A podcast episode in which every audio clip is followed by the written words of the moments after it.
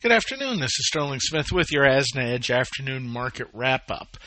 And we saw a little bit of pre report bounce. The WASDE will be out on Friday.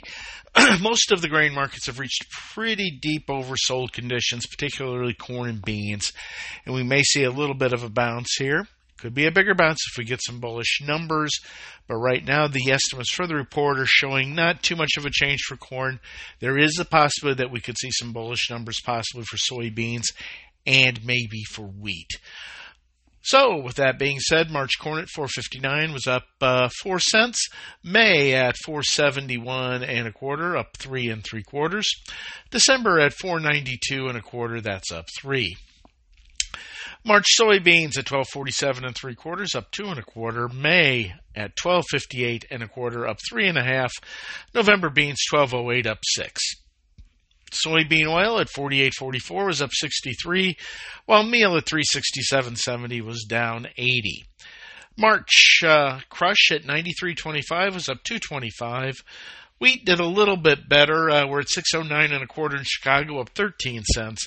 626 from March in Kansas City, that was up 10 and three quarters. Minneapolis March at 705 and a half was up three.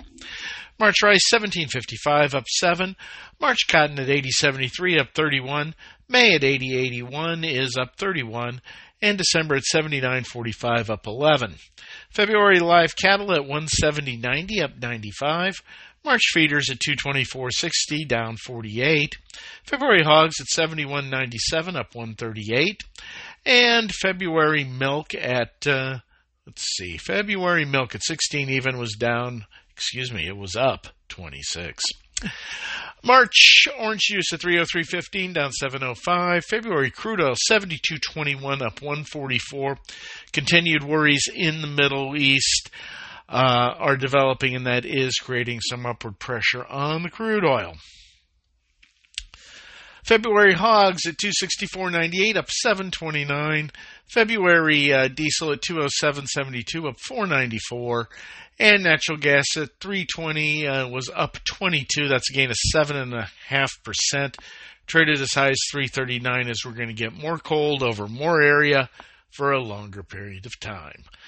February gold at 2035 uh, was up 170 and silver at 2314 was down 17. Dollar index 102.53 up 33. Stock market mixed on the day. Dow at 37,525 was down 157. S&P 500 4755 down 763. Nasdaq Composite 14,857 that is up 13 points on the day. Interest rates were a little bit lower, in fact, down one tick across the board, with the two year at 436 down one, the 10 year at 401 down one, the 30 year at 418 down one. This is Sterling Smith from snowy Omaha, Nebraska, wishing everybody a great evening.